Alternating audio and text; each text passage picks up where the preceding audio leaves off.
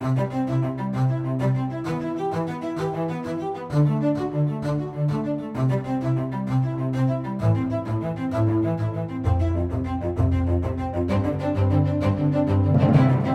to LifeBeat. I'm your host, Chris Gast, Right to Life Michigan's Director of Communication and Education.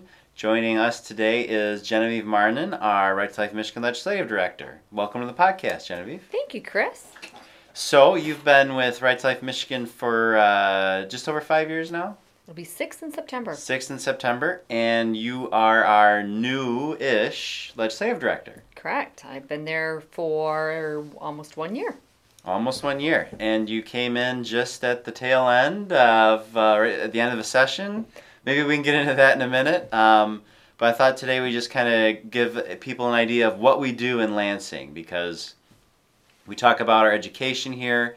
Uh, you can get a sense of our political action if you just read the news or from what we do.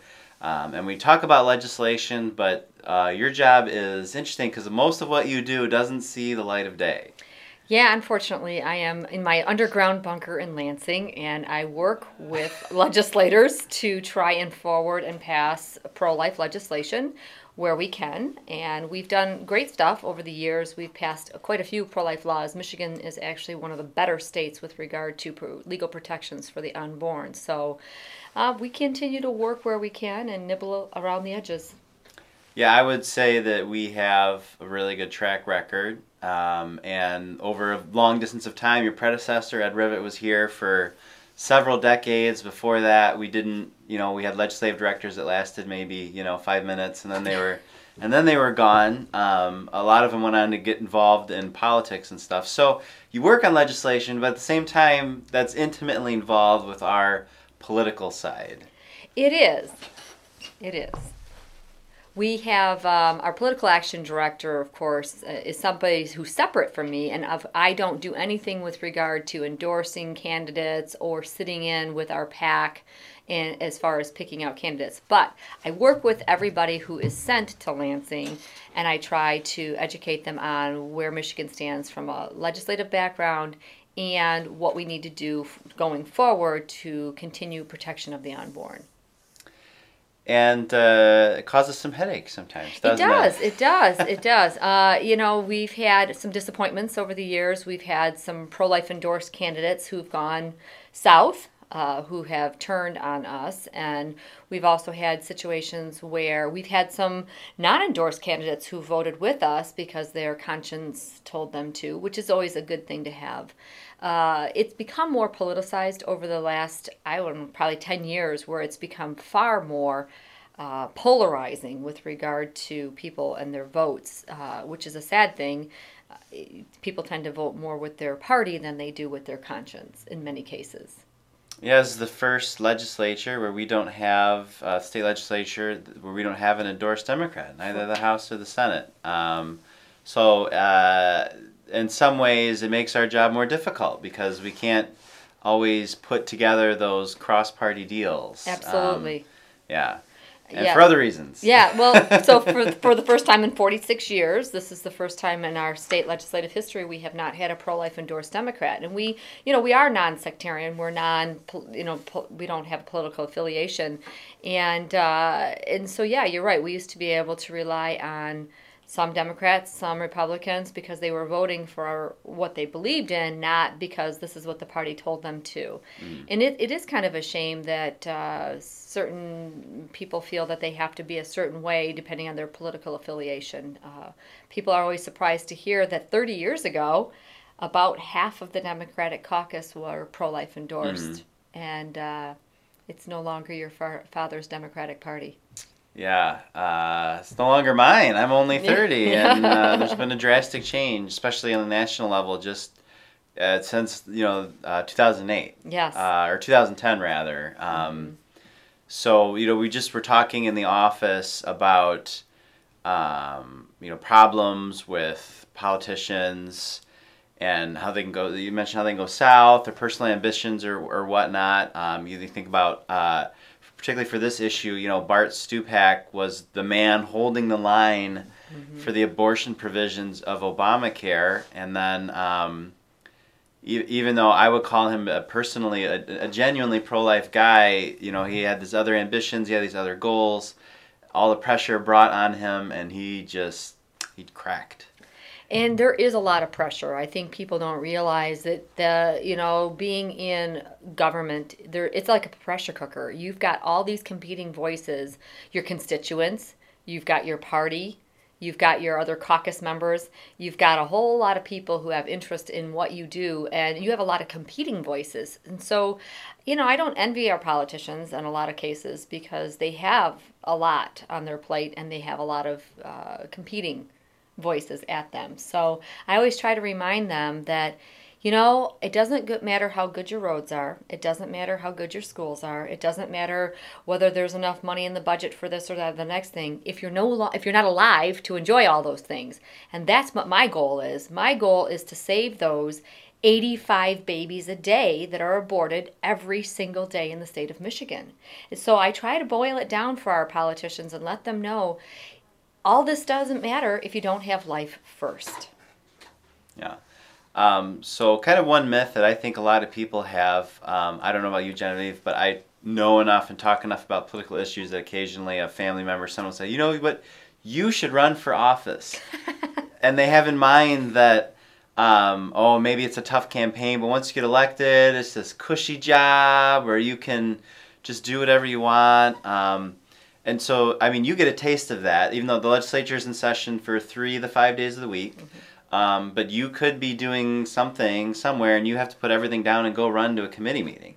But that's their life, uh, pretty much twenty four seven.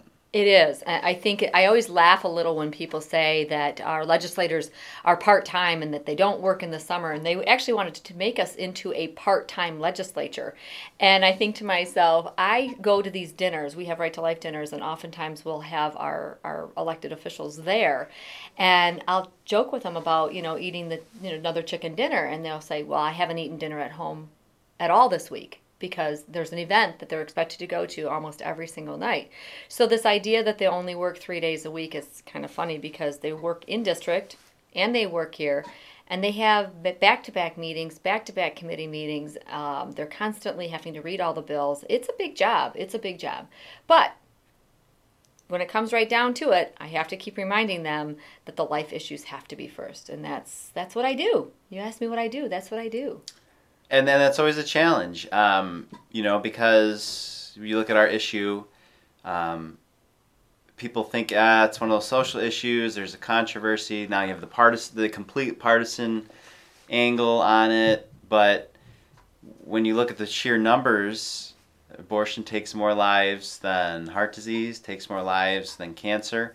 Um, takes more lives than potholes on Michigan's roads, which no one likes, but um, you know, like I said, 85 a day, uh, you know, more than 25,000 a year in the state of Michigan. And so, um, what?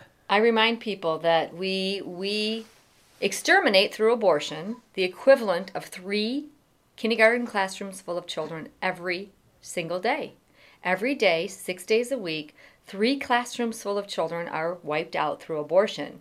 At the end of two weeks, we have lost an entire elementary school. I always joked about the fact that Toys R Us donated to Planned Parenthood, mm-hmm. the largest abortion provider in the United States, in order to get rid of their consumer. And it doesn't make any sense to me, and we wonder why they went out of business.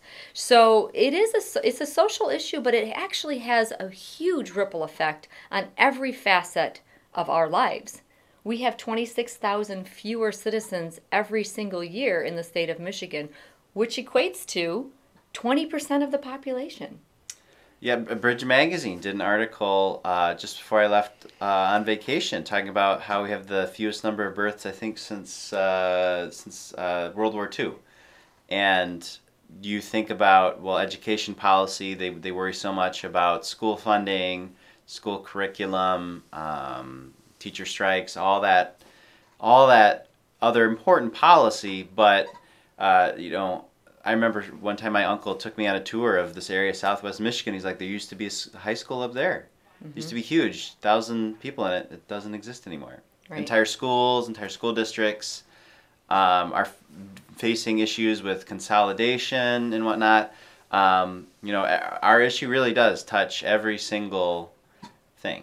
Well, and it's interesting. There are certain politicians who are talking about limiting the number of children being born because it's such a burden on the climate or the environment and that it's it's adding to global climate change et cetera et cetera what they fail to realize is that children are actually a humongous economic generator they create a whole bunch of need for uh, you know extra room in people's houses, extra food, extra clothing. So they actually generate a tremendous amount of commerce. And so children are a benefit to society. Not to mention, without more children, you don't have a society going forward. What a what a controversial idea, Genevieve, that children are actually a good thing. They're a good thing. They're a good for economically. I'm not. I'm not just making it from a you know like a Christian perspective or the God perspective, but really from an economic perspective, and why we should talk about abortion as a public policy issue, not just oh it's your religion and quit shoving your religion down my throat kind of thing. No, let me tell you how this affects you. I always tell students when I go and give talks, I tell them count off by five. You're missing somebody somebody here somebody one of your classmates is not here. Actually 20% of your classmates are not here because they were not they were not allowed to come to life. They were aborted. So that's 20% fewer employees spouses potential spouses friends classmates. They're not here because they were wiped out through abortion. And isn't that sad? And if you were born after 1973 you're a survivor you serve, you're a survivor. Um, but there are so many here because of the laws that we have passed. And so, just you know, you talked about the need to educate people. Uh, we, we, our three main uh, methods of accomplishing our mission are education, legislation, political action. And it's like a three-legged stool. You can't take out one of the legs and have the stool still function. Um, That's a good way to put it, Chris. You're absolutely right. I like that. Yeah, well, I, I did that. not. I, I did not no. invent it here. That's very Uh, good. That's true. Thank you. I'm the director of communication. I'm glad I'm communicating that well. Um, but our, uh, you know, a lot of our laws have a dual purpose. Not only do they save lives, you know, our we talk we've talked often on the podcast about our ban on Medicaid-funded abortions that saved more than 200,000 lives. So Huge. Yeah. go through the class and count how many people here are alive because of our Medi- legislative staff Absolutely. and all of our organization that supports it. But um, a lot of our bills also have a dual purpose of educating people, Correct. and not just people, but legislators. Yes. How many times would you say that you've come to a legislator with an issue, um, and they've just been taken aback? Many, many times. Uh, you know, we bring, for example, I'm working on pushing forward the dismemberment abortion ban, and I, when we first introduced this bill a couple of years ago, I had a reporter call me. Uh, because they saw the bill was introduced and they wanted and they said now you're trying to do this to preempt it this is a preemptive ban on dismemberment abortions right you're trying to stop it from ever happening in michigan and i said no i said we're stopping it from happening because it happens four to five times every day. And there was an audible gasp on the other end of the phone because she had no idea that four or five dismemberment abortions take place every single day in the state of Michigan. And it's, it's horrible. Arms and legs being ripped off of living babies in the womb. And people are unaware that that actually takes place and they're aghast when they find out. Yeah. Uh, so, what are some ways that uh, you, your predecessor, and you um, I- have you busted out Oscar before? I have not had the occasion to bust out Oscar. Let me tell you about Oscar. So Oscar is our we have our little uh, fetal models. They're the we have a 12 week fetal model. It's the right height, rump height height of a 12 week old Anatomically baby. correct, And it's anatomically correct ish, yeah. And we have a, a suction curette from a doctor. It's what they actually use in an abortion, suction aspiration abortion procedure. And we demonstrated, well, he did, Ed, my predecessor, demonstrated during a committee hearing exactly what takes place in a suction aspiration abortion, and that that 12 week fetus gets sucked through that straw essentially to its death. And people don't really they talk about abortion and then they, they they don't really think about what it actually does. And i want to put a plug for abby johnson's movie unplanned because if you haven't seen it you need to see it. She does not hold back and she actually shows on the screen what a suction aspiration abortion really is. And it's very sobering to see that that takes place you know 20,000 times a year in the state of michigan uh, ish. I'd have to do the math on that, Mhm. but approximately. Right. Yeah, and uh, yeah, it's very sobering. So yeah, a lot of times our our laws are educational, but they also save lives. I know the parental consent law. When we used to have a teen abortion rate that was significantly higher than it is right now, it's been it's dropped by seventy five percent, and a lot of that is attributable to the parental consent law. So pro life laws do save lives. Yeah, it's dropped so much in there that we've taken away. I don't say taken away. We've moved, you know, efforts to reach teens and moved it to uh, a, a place where we have even greater problems, and that would be uh, kind of abortion in your inner cities. Mm-hmm. Um, you know, we talk about sometimes we talked on the podcast about you know the profile who has abortion in Michigan's you know twenty something um, black woman who's single who may ar- probably already has a child who's probably already had an abortion. Yes. Um, Yeah. and uh, that's always a difficult issue to address from a purely legislative standpoint. It is. It is. I mean, you certainly can't make target laws that you know ban abortions for specific individuals or specific mm. groups, and you know that's not the goal. The goal is to make abor- abortion unthinkable in general. Mm-hmm. But we do have to target our outreach, and that's where we're the three pronged stool, where the education and outreach comes into play. Mm-hmm. So we know the women who are being are, who are most vulnerable to abortion, mm-hmm. And finding ways to deal with that. And one of those things, uh, you know, that came to our attention was uh, women who have been uh, raped. Uh, this one there's a big event and it happened in Sanilac County last year, the year before, where a young woman who had been raped. Uh, she the father did not have custody of the child. He actually spent some time in jail, but then she applied for Medicaid benefits, WIC, etc. And one of the provisions in our law says that the prosecuting attorney must establish paternity. And so he went after the rapist to establish paternity. And before all the facts came out, the judge awarded him legal custody 50-50 legal custody and visitation so uh, we passed the rape survivor child custody act two years ago that says a woman does not have to share custody with her rapist but because of this other loophole in the law that says the prosecuting attorney has to go over and establish paternity, we now know we have to shore up the good faith exception in our law. And so that's an area that I'm looking into right now. Uh, so we can help. That's a small number of women, but we certainly want to help where we can. Yeah, a lot of, uh, I don't want to say the bulk of the bills we introduce, but a lot of the bills we introduce are going back and revisiting previous ones because we, we get we get the law, we set kind of the big, I don't call it exception, we set the big example of, of this is where we stand, we shouldn't do this, or this should happen this way. But um, the devil is always in the details when it comes to enforcement. And sometimes, like in that case, you just have maybe have an ignorant judge or a public servant who doesn't care, which is frequently the bane of our existence.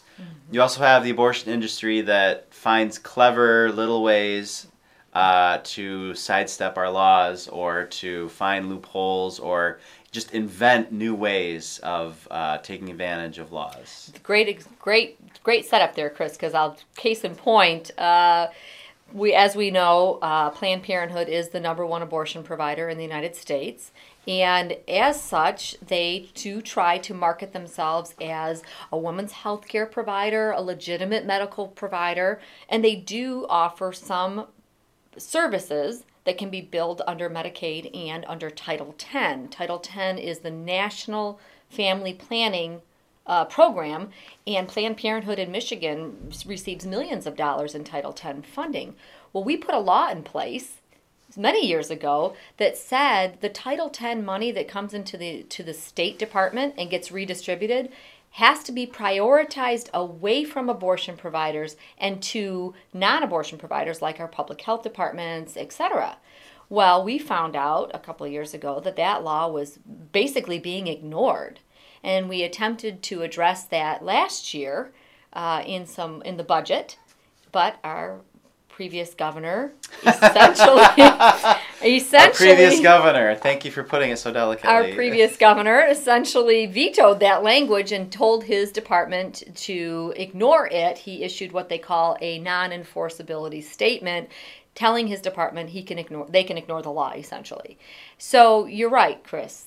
You know, we sometimes have to revisit our old laws because we realize that they're either being ignored, they're being circumvented, they're they're finding new ways to go around them and so we know that every time we can cut off dollars to Planned Parenthood, their services, their hours are less extended, and we save lives. And that's the bottom line. So, Genevieve, so when people say, uh, why are you getting so political? Um, well, it's because we can hopefully have a pro life governor who actually enforces those laws. Oh, and an attorney general. Right, an attorney general. Or people, yeah. or- Yeah, who can enforce those laws and pass those laws in the first place. You know, passing pro life laws uh, is half the equation. Getting them signed by the governor is the other half of the equation. And they always say good government is 56, 20, and 1. 56 members of the House, 20 members of the Senate, and one governor. So right now we hold pro-life majorities in the House and the Senate, and we have every reason to believe we can pass pro-life laws. But we have every reason to believe our pro-abortion governor will veto them. So that's a problem, and this is why we get political. It is. Or some people say, well, why don't you just focus on uh, helping pregnant women, maybe just focus on the pregnancy centers. Um, and that's uh, good and all. Let's say we, we completely axe Genevieve, her new assistant, Laura, hers, in, in there in Lansing, and we'll get rid of Casey, our PAC director. We'll just focus on education. Oh, that new attorney general we have said she wants to shut down pregnancy centers. Yes, yes. Who's stopping her? Yes. Well, and of course, part of our part of what we do in encouraging young women to choose life is we partner with adoption agencies. Of course, we, we don't partner with them, but we certainly encourage adoption as an alternative to abortion. And our Attorney General has just recently issued a statement that says that none of the uh, faith based adoption agencies who refuse to adopt out to homosexual couples will be able to get money. They do a large bulk of adoptions. They do a large bulk of Bethany. Christian Services nas- nationwide, and, And- they're headquartered right here, a couple miles down the road in Grand Rapids. Well, and St. Vincent Catholic Charities is another great uh, organization that works with uh, young uh, unwed mothers to place those babies for adoption. And so, those avenues for women to make abortion alternative decisions are being thwarted by a pro abortion attorney general. And so, elections have consequences. I'm sure you've said that before on this podcast. Nah. Nah. so, yeah, i i and this is why we are political because every law we pass will save a life. That's the goal. That's the goal. Save a ton of lives. A ton of table. Hundreds, yes. thousands of lives. Hopefully, yes. Oh, we've done it before. well, and our abortion numbers are down from the all-time high. I mean, in 19 Down about half. About half. 87. 87 was the all-time high of what 47,000 Yep. ish. About 50,000. Yeah. Yeah. Then we're down about 25. Yeah. So. So those pro-life laws, like Medicaid funding, like informed consent, parental consent, and various other clinic licensing laws, people forget. And this is amazing. This is talk about an educational eye opener. When we were doing the clinic licensing law, members of our committee, elected officials, had no idea that abortion clinics were never inspected and not licensed. Your hairdresser was inspected and licensed. Your tattoo artist was inspected and licensed. But the abortion clinic was not until just five years ago, six years ago, when we passed the clinic licensing law. And we did put a whole lot of abortion, really, really egregious abortion clinics out of business. They should never have been treating women in the first place. So, yeah, we saved lives. Yes, we do. Mm-hmm. Um, so, what are some? Th- what is maybe one thing that you wish people out there who are maybe only tangentially familiar with politics and whatnot understood about your job, kind of on a day to day basis? Or even even people who are maybe you know members of our organization who who listen to this, who are leaders, but maybe don't understand. You know, they just oh Genevieve will take care of it there in Lansing. Well, I can tell you that our remember that I started off. I'm going to go full circle. I started off saying our elected officials they have a ton of voices in their ear, constant being pushed and pulled.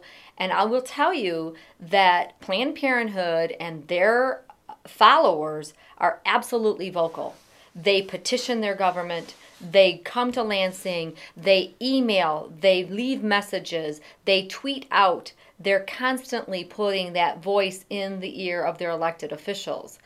We need to have that same sort of motivation on the other side because our elected officials are getting beaten up. A pro life ones get beaten up by the other side, and they need to get a little love. They need to have a little support from the pro life people who put them in office. And sometimes they need a little encouragement when they're getting a little uh, lack of courage to continue to move forward because they don't want to get screamed and hollered at and told that they're, you know, stealing women's health care rights, et cetera, et cetera. So, our pro life people, even if you don't want to get involved in politics, it's a good idea to reach out to your elected officials and let them know where you stand on this issue and encourage their vote. Yeah, uh, we don't want to take them for granted. You know, we, we have much bigger grassroots than Planned Parenthood does. They can send out an email and get a bunch of people to do things. Um, if you ever follow their Facebook page, some of the event pictures they post are truly pathetic. But uh, not to brag for us, but you know they can get people to show up and be really angry at the Capitol uh, once every two or three years, and um, you know, we don't want to be complacent. Oh, we have pro-life majorities, and they'll just mm-hmm. do whatever we want, and we'll just count on Genevieve does such a great job. Mm-hmm. Um, you know, uh, Planned Parenthood. Do they? They don't have a full time lobbyist anymore. They do. They? they? do still. Yeah. Well, about... she's. She, I don't know if she's full time, but she is. They do have a, a dedicated lobbyist. I don't know that okay. she's full time. Yeah, they've had uh, they've had some issues there. But I will tell you, it's interesting. Over the past couple of years, since the 2016 election, they've really garnered a tremendous amount of support in just resisting Trump, just using the Trump election as a way to gin up their members and to increase their membership. And they've succeeded. They've done a great marketing job, and at the drop of a hat, they can fill a committee room full of women in pink shirts and men too uh, pro Planned Parenthood shirts. So, you know, gone are the days where they were sort of in the background. They are coming out in spades, and we do need our pro lifers to be a little bit more engaged in that regard. We only hold a two seat majority in the House and a two seat majority in the Senate. And the election in 2020, the, those two House seats could go, and the election in 2022, the Senate seats could go, and where will we be? So that's very important to keep that in mind. All right. Well, yeah, if you want to follow uh, our social media, our website, email, we'll keep you up to date on everything that Genevieve does. Even though her name isn't always on it, um, she's always busy and uh, she works in Lansing, and so we'll let you go back over there. Thank you very much. Thanks All right. Take care. Thanks for listening and have a wonderful weekend.